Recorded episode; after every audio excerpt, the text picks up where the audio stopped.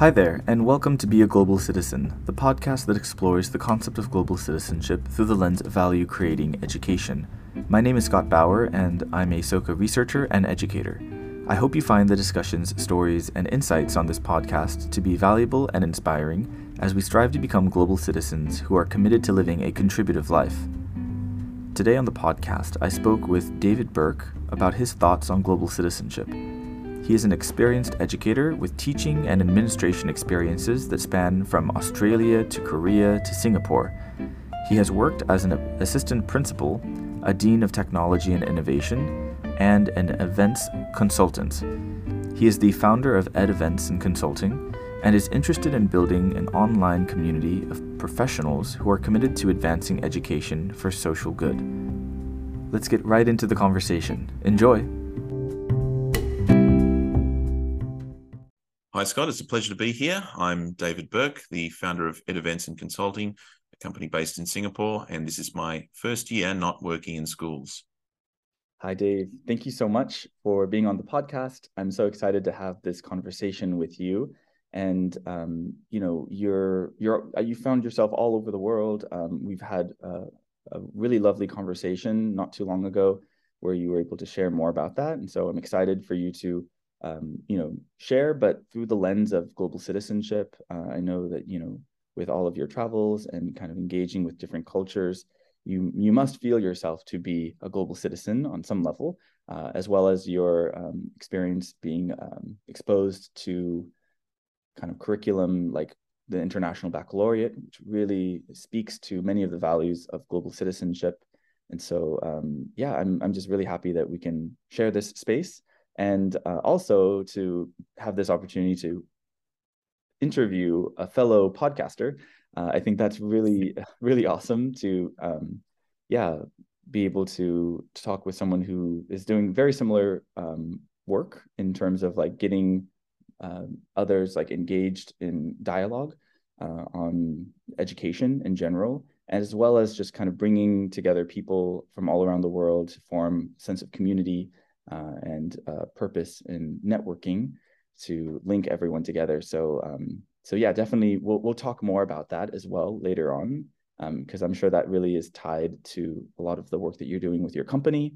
Um, so yeah, just to kind of get things started, um, to get to know you a little bit more, um, I'd love for you to share uh, about your professional background, um, if it's possible to kind of maybe take us to when you first got in, involved with education, kind of where were you at in your life, and then share uh, a couple of different milestones, if you will, um, you know, pivotal moments or you know, kind of transitions that you found important to then get you to where we are at now, right, in this current moment.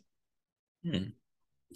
Um, yeah, well, it's very interesting reflecting on, um, I guess, my development as into a, a, global citizen because I sort of started off with a very um, very typical uh, Australian teacher career. I worked in a number of New South Wales public schools um, in regional and country towns around the region where I come from, which is the Illawarra, which is south of Sydney. It's a beautiful coastal area with uh, the ocean on one side and the escarpment on the other. Um, so, you know, that area, Wollongong, Shellharbour, Kiama, and also the Southern Highlands was where I, I both grew up and worked for many years. So, you know, I was very proud of that I had uh, 13 and a half years working in, in public schools, particularly as I was a product myself of public education, going right through um, you know, primary and secondary schools my local public schools. Um, and I think that sort of laid a foundation for a lot of my core beliefs and values on, firstly, the importance of quality education for all children, um, but also, you know, the the impact that that can have on society and uh, the equality that that can provide. Um, and I guess too, you know, that does open pathways to make uh, good good citizens in society, and then ultimately, you know, hopefully good global citizens. So, you know, I started my career as a as a casual teacher. Um, that's like a um, people might call that a substitute teacher.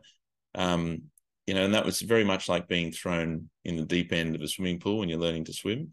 Um, you know, it's difficult at the beginning, um, but uh, then it sort of became easier as I started to work in the same schools more regularly and became known to the students.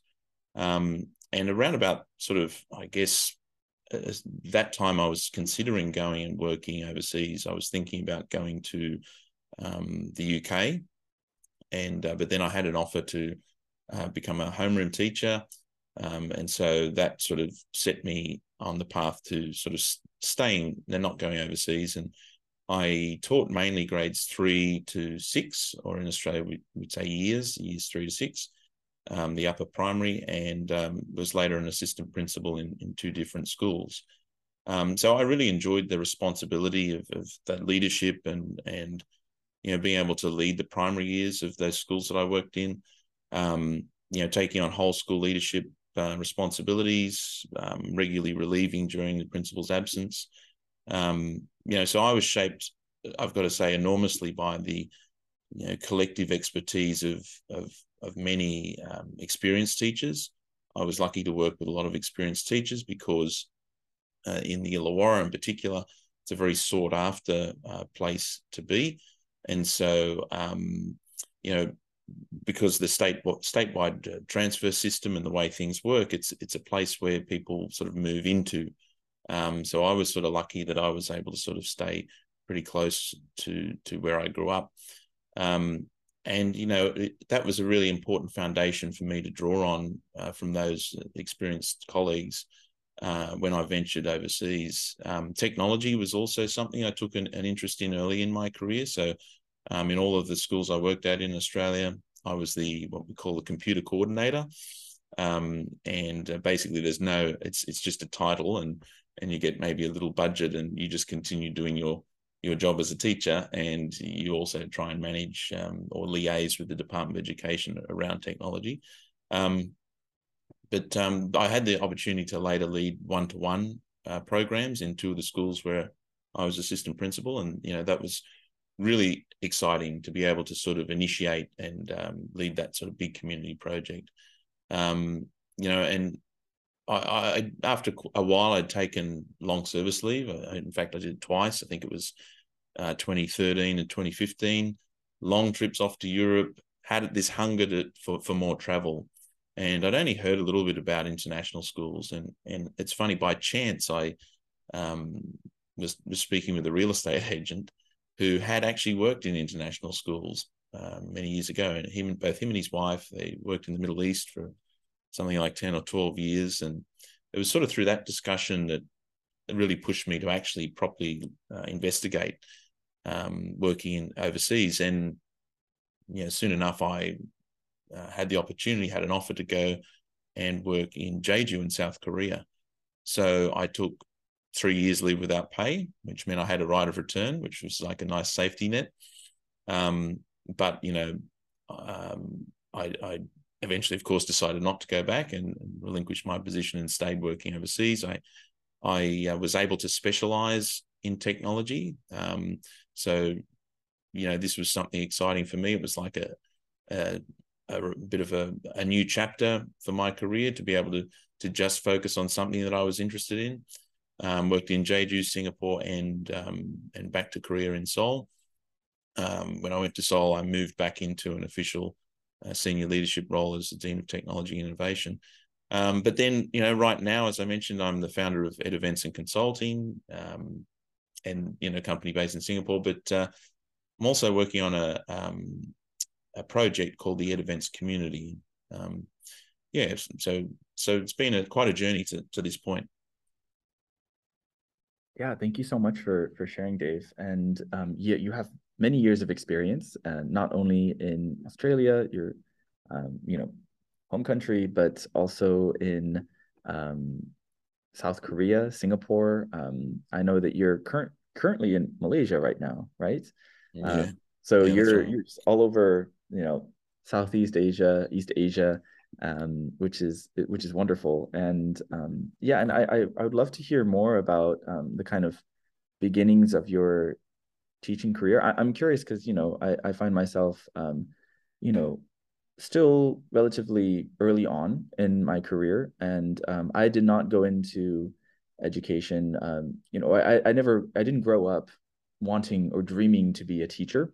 And you shared how um, you started off as a casual teacher or a substitute mm-hmm. teacher and so um, kind of uh, what what initially kind of drew you to the profession or like when you were working um, did you mm. what what did you particularly like about the school environment and what ultimately like led you to stay longer to then you know go yeah. on to like um, leadership positions as assistant principal and you know then focusing on technology uh, with your various roles as um, computer coordinators and also the dean of technology and innovation so yeah like kind of if you can go to that like kernel that initial moments of uh, want, why why continue mm-hmm. being a teacher because it's not the most uh, shall we say sexy job when people think of like oh there's so much headache and long hours and low pay mm. Yeah I, I guess for me like I wasn't sure what I wanted to do. There's, I said this recently to someone. There are two types of teachers. There are those that were born to be teachers, always wanted to be a teacher, and perhaps there are those that um, didn't realize they were born to be teachers. You know, um, so I I was um, one of the latter, and I um, just wasn't sure what I wanted to do. And um, you know, towards the end of high school, when you start talking to the careers uh, advisor, and you've got to start thinking about what you're going to do at uni. Um, yeah, I I realized that I actually really enjoyed my time at primary school. Um, not to say I didn't did in high school, but um, I, I, really enjoyed primary school. I, I, was very fortunate to have some really great teachers, um, and you know, I was very passionate about, as I mentioned before, you know, the importance of public education and and how that can shape a fair and just society. So, you know, I felt like I had um, the right ing- the the right reasons to go into teaching. So, I was sort of on that balance where I thought, okay, yeah, I think I could be a um, I think I'd, I'd, enjoy being a primary school teacher. Um, and so, you know, that that was what led me to to uh, pursue teaching. And then um, when I was um, a, a, casual teacher, I wasn't really, you know, enjoying that. That wasn't. Um, I didn't see that as obviously it's not a long term uh, option, but it's very common for people uh, in Australia to start out like that. Um, to you know, you become a qualified teacher and you just go around to the local schools and um, put your name down and you get called up. Um, so yeah, but uh, having that opportunity, the offer to to teach my own class was really um, very exciting, and uh, I'll never forget the first um, first time. It was a couple of days into the job when I went to collect my class, little grade three class from uh, the library, and um, I could see them all sitting there. Now, the school I was at, uh, Jamberoo, it's a beautiful um, sort of country town just outside of the urban area where I grew up. Um, and um, this beautiful old building that was the original school building was converted into the library. So very high ceilings, um, you know, big big windows, and there was sort of sunlight streaming in. And if you just imagine, you know, uh, a class of children all sitting there quite happily and quietly going about, you know, buzzing around the library. Um, and I looked at them and thought, my God, I'm responsible for these kids for the next, uh, you know, for the next year. Um, and that was sort of when it hit me, like how important and, and how special, um, the, you know, the role of a, of a, of a teacher is. And um, and so yeah, so that was kind of my pathway into the profession, I guess. If that answers uh, your question. Yeah, no, it definitely does. Thank you. And um, I also find myself in uh, a similar you know boat as, as yourself and that I, I definitely kind of I unknowingly was called to the the profession um, since I think for me my experience was um, I, I, decided to be a teacher just because I wanted to be in South America um, and there was an opportunity to teach at a school in Brazil, and um, I figured, oh, I can I can teach English, right? Uh, should like you know what could go wrong, right? Like what it shouldn't be too difficult. Um, little did I know that, wow, I was very wrong. That it's quite difficult, and you know the beautiful picture that you just painted with light streaming through the windows, and you know these really attentive and curious uh, young young learners are just kind of you know your responsibility, and so um, there's there's so much that um, is going on within the classroom. It's so dynamic, and you know these are the future generations. So um, I I see now why it's so important. Um, and I feel mm-hmm. the calling very differently um, now that I've had a little bit more experience under my belt. So um, yeah, thank you for sharing that. And um, you know, and now kind of like looking at some of your experiences going abroad um, to Europe um, and then to various different parts of Asia. I'm mm-hmm. curious to know like um, what what kind of learnings have you had in those experiences, whether it's travel for fun or travel for work, that you think um, kind of make make one uh, a little bit more attuned to like the happenings in, in, in the world or how does that broaden someone's awareness um, as a global citizen per se?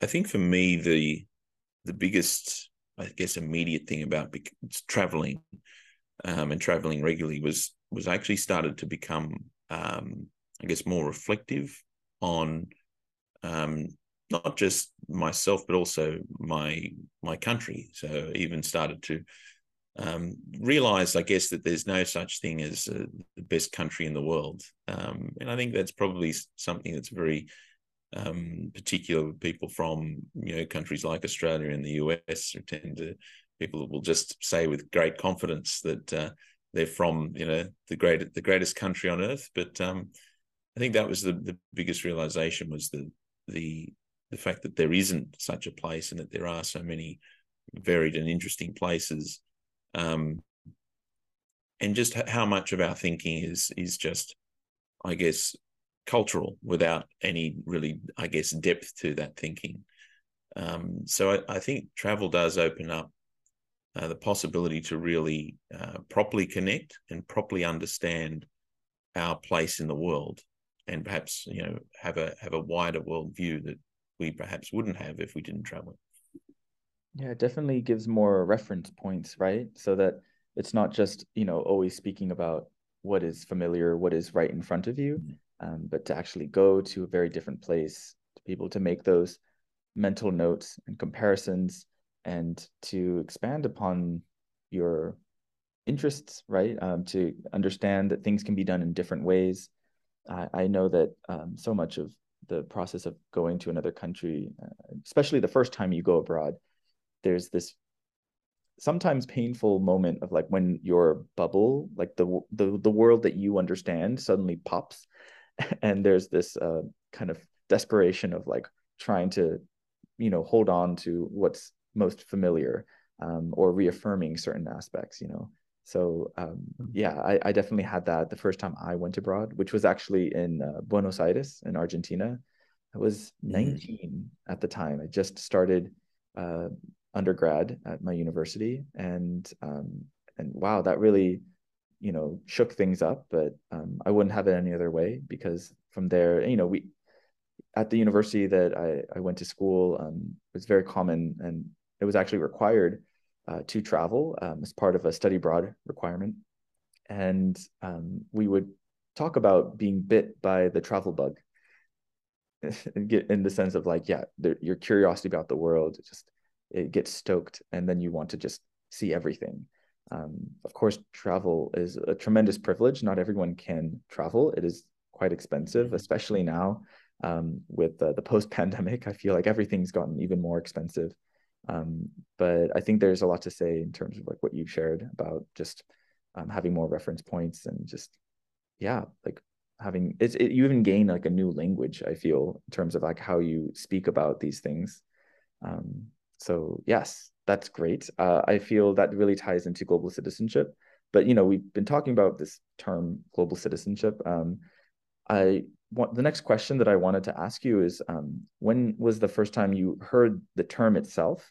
Um, can you recall a particular moment uh, or kind of where you were at in your life when this term kind of came across? Uh, it doesn't have to necessarily mean when it was like, wow, you know, like you were enthralled mm-hmm. by it and you just and you internalized it. But you know, even in just passing, is there anything that you can speak to uh, about hearing this this term?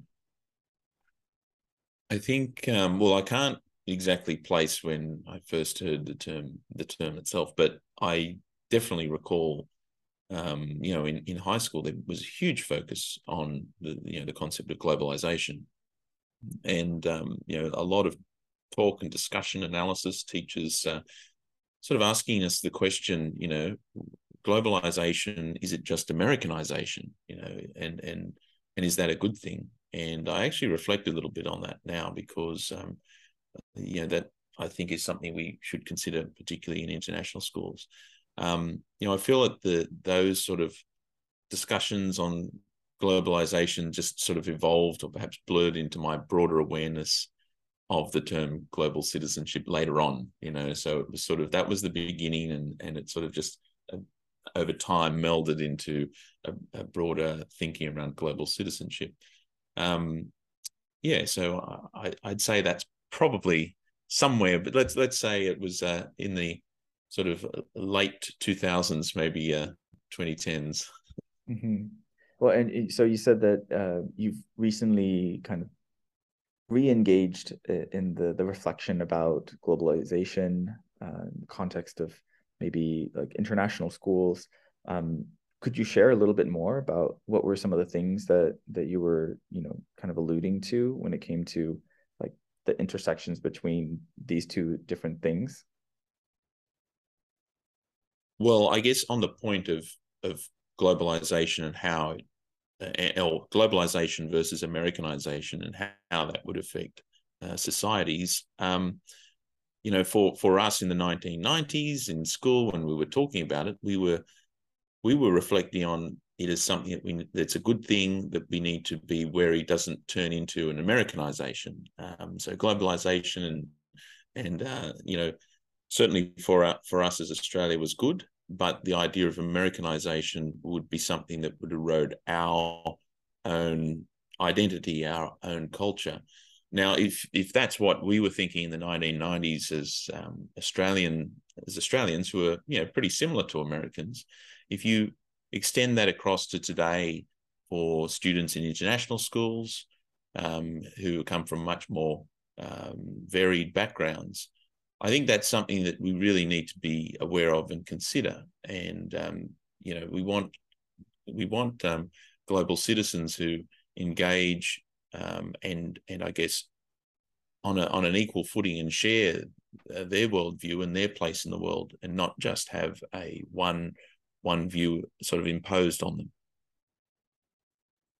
Yeah, that's that's really really interesting, and I, I feel that this kind of um, you know, le- very legitimate concern in terms of the Americanization versus globalization or just internationalization in general. Mm. Um, I, I, I, I think I could see a little bit of that uh, even in Brazil. Uh, I, I only worked at one private school, um, but I would say, you know, in the six years that I spent in Brazil and learning about the, the culture and society at large, there was always this uh, very um, it was very obvious. I feel this this almost like fetish that they had uh, with the United States, thinking that that place was paradise, everything works, and then in Brazil nothing works, and it's it's not mm. it's not good. It's just chaos and and you know very extreme in terms of like how they viewed it. And uh, I would just imagine that maybe in the case of international schools with this sense of like prestige of maybe sending these kids to uh, the U.S. to study or or to Europe to study, um, that that would very much kind of fall into this Americanization or this stronger association um, that could be very damaging when it comes to the cult, the local culture. Because when mm. you know I would have a conversation on the street with a Brazilian, they would I, they would you know find out oh you're you're not from Brazil, and then I'd say yes I'm I'm from California, and then their initial reaction is why why are you here in this this horrible country? Like mm-hmm. you could have been in paradise.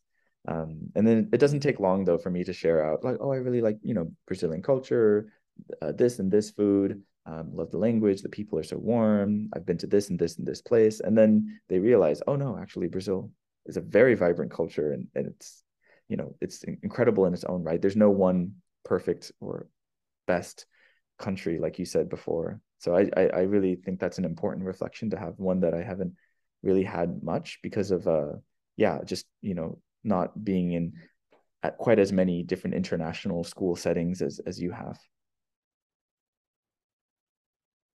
Yeah. So um yeah, I mean it's it, I think it's common. I, I've I had this um you know kind of similar conversations of um, people hearing about global citizenship through the process of globalization, this larger um, trend, um, and so that trend is very much tied to technology, right? Which is something that you have had a great interest in for many many years as kind of um, in some ways a through line or a, thread uh, mm-hmm. uh, with a lot of your experiences from Australia all the way to you know at this moment Malaysia, Singapore.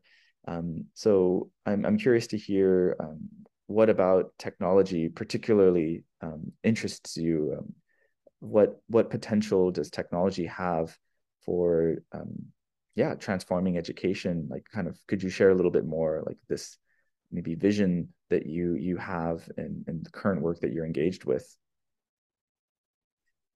Well, I think that um, always for me the the excitement around technology is the ability to do things that you know students couldn't do without technology. And when we think about you know things like the uh, SAMR model, which um, you know talks about from you know the use of technology on a broad scale that can either uh, substitute, augment, uh, you know, or modify or redefine the use of technology. Um, that was always, I guess, the initial attraction. The engagement that it provides for students as well was was something. And but I think looking at um, the use of technology across all of these schools that I've worked in down the years, one thing that has never changed has been that the students' interest in, and and engagement and desire to want to utilize technology. So, you know, I think that um, technology can certainly give students great voice. Technology is a great way to, uh, I guess, for students to express themselves, to uh, to connect with others. So, you know, it's it's obviously a, a, great tool to use in the classroom, but we also have to be very um, mindful of, of of how we of how we go about doing that. And I think a really good example now is the discussions around the, the use of AI in education. It sort of exploded on the scene just in the last you know, few months. Um, and you know, it's been really interesting just to watch. Now, I'm not in schools at the moment, and I got to say, it's kind of good to just be on the outside at the moment and and and watching and listening to how people are going to handle this. Um, you know, there, there is a great potential for its use, particularly in international schools and how that could be used to support students.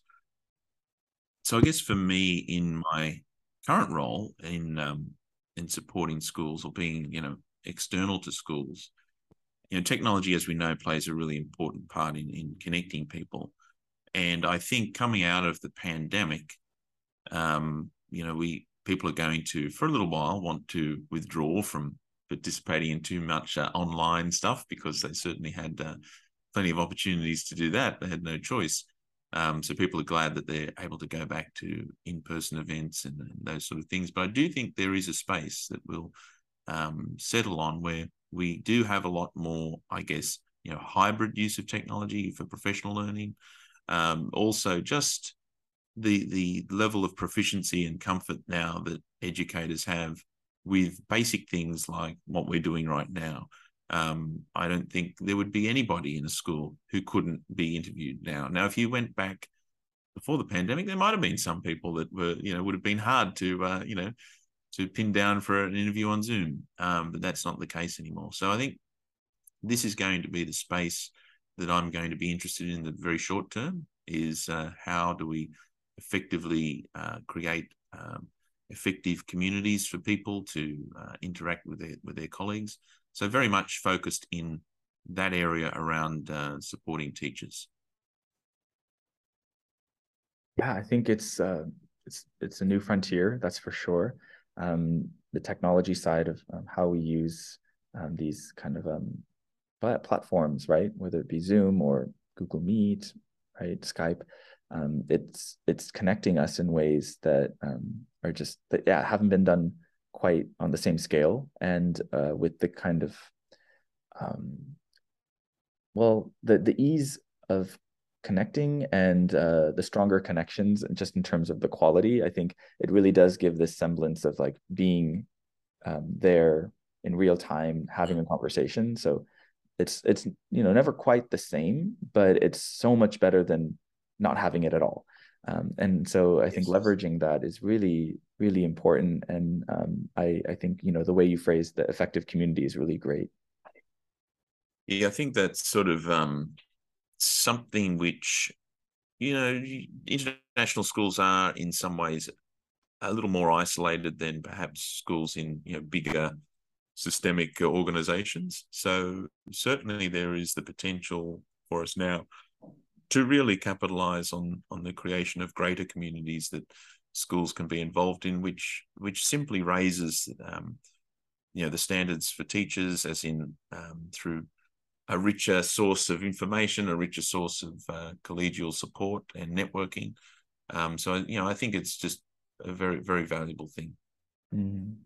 Yes, I, I, think so too. And um, with your current uh, work with uh, building your your your business, uh, this company of uh, ed ed ed tech events, is that right? Or ed, ed events? Yeah. Ed events. Ed events okay. community. Yep. Yes, for the ed events the community. Um, would you consider that as a, a community of global citizens? And if so, like how would you articulate um, kind of what maybe qualifies one as a global citizen? Mm. well, I, I think, firstly, I think all educators should consider themselves as global citizens. Um, you know, so my uh, project, uh, the Ed Events community, uh, just ed.events is where you can find it. Um, little plug there. Um, I hope to be eventually a place where uh, people can, um, I guess, just connect and um, and be able to sort of uh, leverage opportunities or, or, be able to find opportunities more easily um, that that would be either online or in person in any part of the world.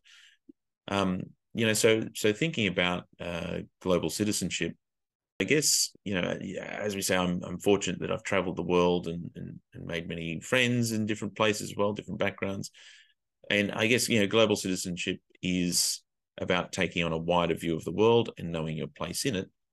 Um, and and of course, you know, uh, whether we're we're teachers who work overseas who have the advantage of seeing much of it firsthand, um, that gives us a, a, chance to reflect on a, a, lot of that more specifically. Um, you know, I know that my myself as a global citizen today, my self and identity, my interests transcend what they were before I moved overseas. Um, and that, but that's not to say that people who live in one place can't take in a worldview and see their place in it. Um, but there certainly is a, a, an advantage, certainly for, for, people like us who um, have a, a, more of a global experience. Um, and I think for me, I've been sort of continually evolving uh, my my my view of myself as a global citizen. You know, for me, traveling to many different countries, there's the sort of day to day level, um, you know, the basic things that we we get we have to get right. So being aware and respecting core customs and social norms, um, you know, but but but also. I've become very aware of the the privilege that I have simply from my place of birth, and I don't mean that as a celebration, um, but but rather just sort of that awareness of that sort of unfair advantage. Um, that I've gained through just historical happenings. Um, you know, it is a really strange thing. I remember thinking one day how how odd it is that I'm in someone else's country, speaking my language, and I'm there because of that. You know, it's quite an odd thing when you analyze that that part of it. So it does help to build some empathy, um, and I think that's very much an important aspect of global citizenship. Um, you know, that's we need to leave our cultural worldview aside or step back from it from time to time to be better able to connect and understand other people. Um, yeah, so so I guess um, you know, to me, international schools, we need to ask, you know, are are are, are those schools there serving a sort of broader American empire, as we say? You know, that's the whole Americanization, globalization thing. Mm. Um, you know, what's the purpose? What purpose are we trying to achieve um, you know, are we there to just funnel students into US universities? What is that for them in a local context? And I think, you know, IB schools do a, a good job in this regard um, in terms of, you know, focus on global citizenship with within a, a local context as well.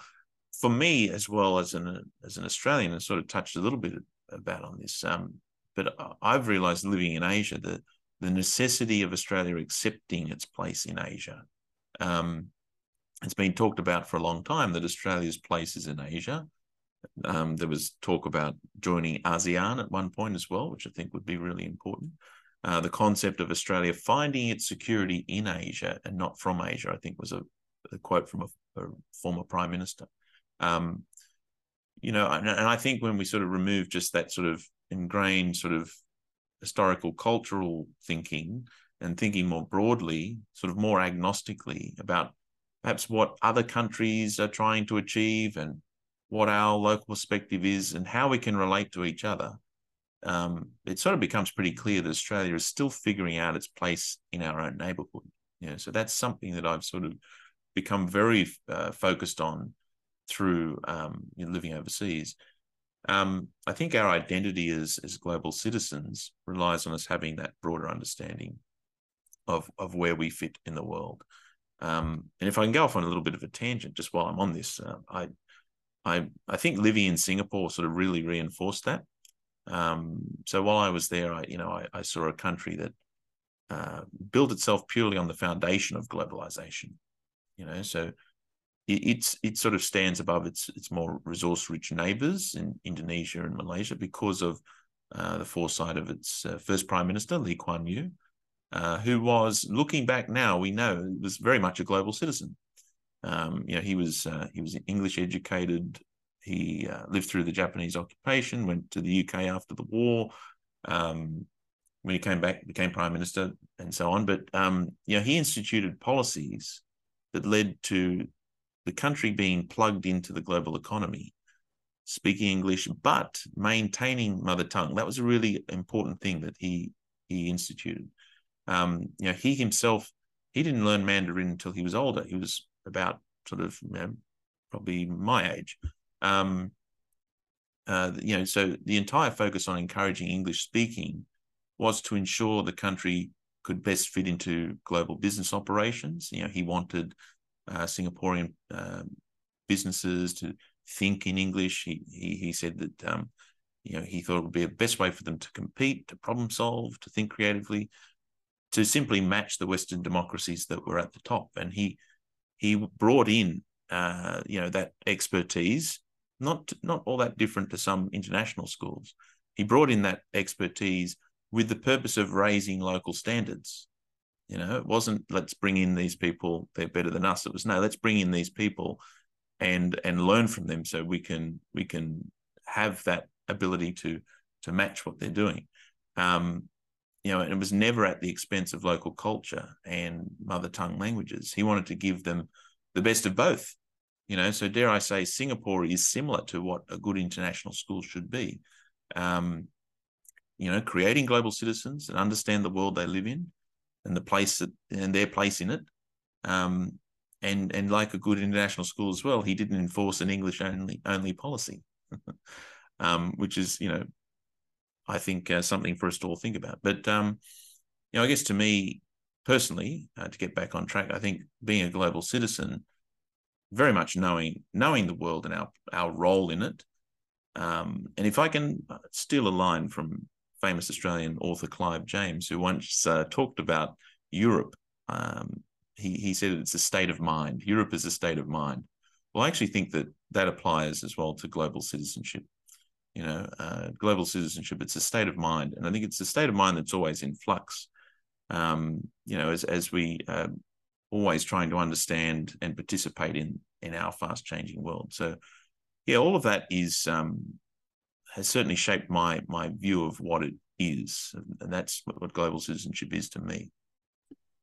Thank you so much. That that's a great answer, and I love that the the global politics teacher in me loves how you were able to really connect the local to the global um, to understand uh, you know not i mean to to you know give voice and really value the daily experiences and you know taking on responsibility as an individual in terms of that identity formation that mindset as a global citizen um, you know albeit like maybe through language to really you know confirm um, one's place and connection back to a culture so there's a local, but then also like on the like kind of national level uh, in terms of like one's country, um, that there are certain considerations to be had in terms of that that their place within the larger international community, and um, yeah, ultimately with the global side of things, uh, international to global, um, it's all interconnected, not just in terms of market economies, but also in terms of um,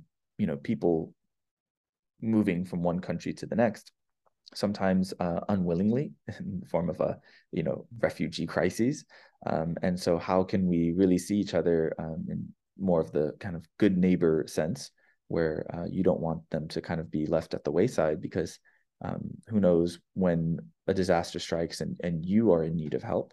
Um, i think all of these different dynamics are really important and speaks to the perspective taking and the broadening of one's perspective that you were saying how um, you know is very crucial for global citizens.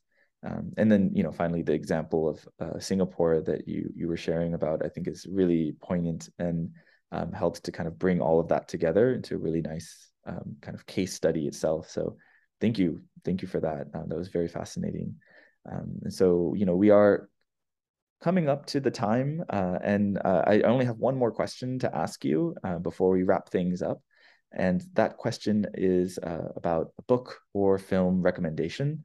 Um, is there anything that you've read or watched recently that you think really ties into this conversation that we've been having about global citizenship? Yeah, well, to continue the Singapore theme, um, about a year or two ago, I, I, read Lee Kuan Yew's book From Third World to First, and I think that's a really interesting case study in um, understanding, you know, taking on a broader global view. Um, it really, for me, made me realize the importance and value of the the globally connected world and the, the benefits that it can bring, but also challenged my thinking on some things, and particularly like he he had some uh, criticism for Australia um, and pointing it out, saying that it was a country not achieving its potential, that it was a place with a lot of smart people, but who were tucked away in universities, and that the society at large didn't necessarily um, value education. Um, and so, you know, that was that was really interesting to see. I guess to to to take that that view of Australia and compare that with the development of Singapore um, it's not to say that anywhere is better than anywhere else, but um, certainly having that sort of, like I say, that that ability to step back and and really understand uh, another another country um, and and understand that culture and and sort of reflect on uh, our place in the world and how we relate to to them was, was certainly really really fascinating. Yeah, thank you so much for that uh, book recommendation from Third World to First is the title, right? Um, yes, so definitely, you know, for those listening, look out for that book. And uh, I, yeah, I, I think it's just important to um, find ways to engage with the kind of thought that challenges us to think differently, to kind of come to new um, understandings, uh, and you know, create new connections. And so, especially with this book, it sounds like you were able to really make a a, a, a, a more profound um, realization about the role of Australia and you know how education is so important, um, not just um, back at home, but how that kind of has ripple effects beyond uh, national borders. Um, and you know, you are somewhat of a you know traveling nomad yourself, kind of going from country to country um, yes, you you you have your roots in um, Australia and you know to a certain degree Korea, right? Because you've spent a number of years mm-hmm. living in Korea, working in Korea. So um, I would say that Very definitely much. counts as a sense of home. Um, but nonetheless, you know, you are not confined uh, to any one particular place. So definitely carrying this mindset with you will be vital in kind of creating new opportunities for connection. Um, and I wish you all the best with this community that you are um, very diligently building. Um, and I, uh, I definitely count myself as someone who wants to contribute uh, to helping with that community. And so, uh, you know, with the, the final minute or so of uh, this this episode, I wanted to give you the last few words. Uh, perhaps uh, any additional thoughts about the topic, or you know, feel free to give yourself a plug when it comes to uh, the hmm. podcast that you you host. Um, you know, maybe you can share briefly what that's about, um, and then just kind of you know we'll conclude things there. Yeah. Um, well, final thoughts. I think um, I think one thing that we need to do, particularly for people in international schools, is really ensure that just the whole concept of global citizenship doesn't sort of become the reserve of those who are in a position that are perhaps set apart from the rest. So, you know, I think it's um, important that we sort of proactively do our part to join with others in our local communities, not not just sort of pursue global issues without bringing those in our local communities with us. You know, whether it's whether it's um, you know actions on climate change or you know intercultural exchange celebrations all of these things these are things that we tend to do in schools we need to make sure we do beyond the school gates. Um, you know and and we need to try and relate to those around us. Um, so making sure that our schools are not just sort of gated communities particularly you know, international schools are not gated communities without a connection or relevance to the communities around them. So i think that's a really essential thing that um, we should do in international schools. Um, and just yeah finally the if people are interested in um, finding out more about the Ed Events community it's very much in its infancy um, but you can register uh, now uh, by going to uh, www.ed.events. And uh, yeah, looking forward to um, sort of having more announcements with that development soon. But Scott, thanks very much for having me on the program. It's been a pleasure.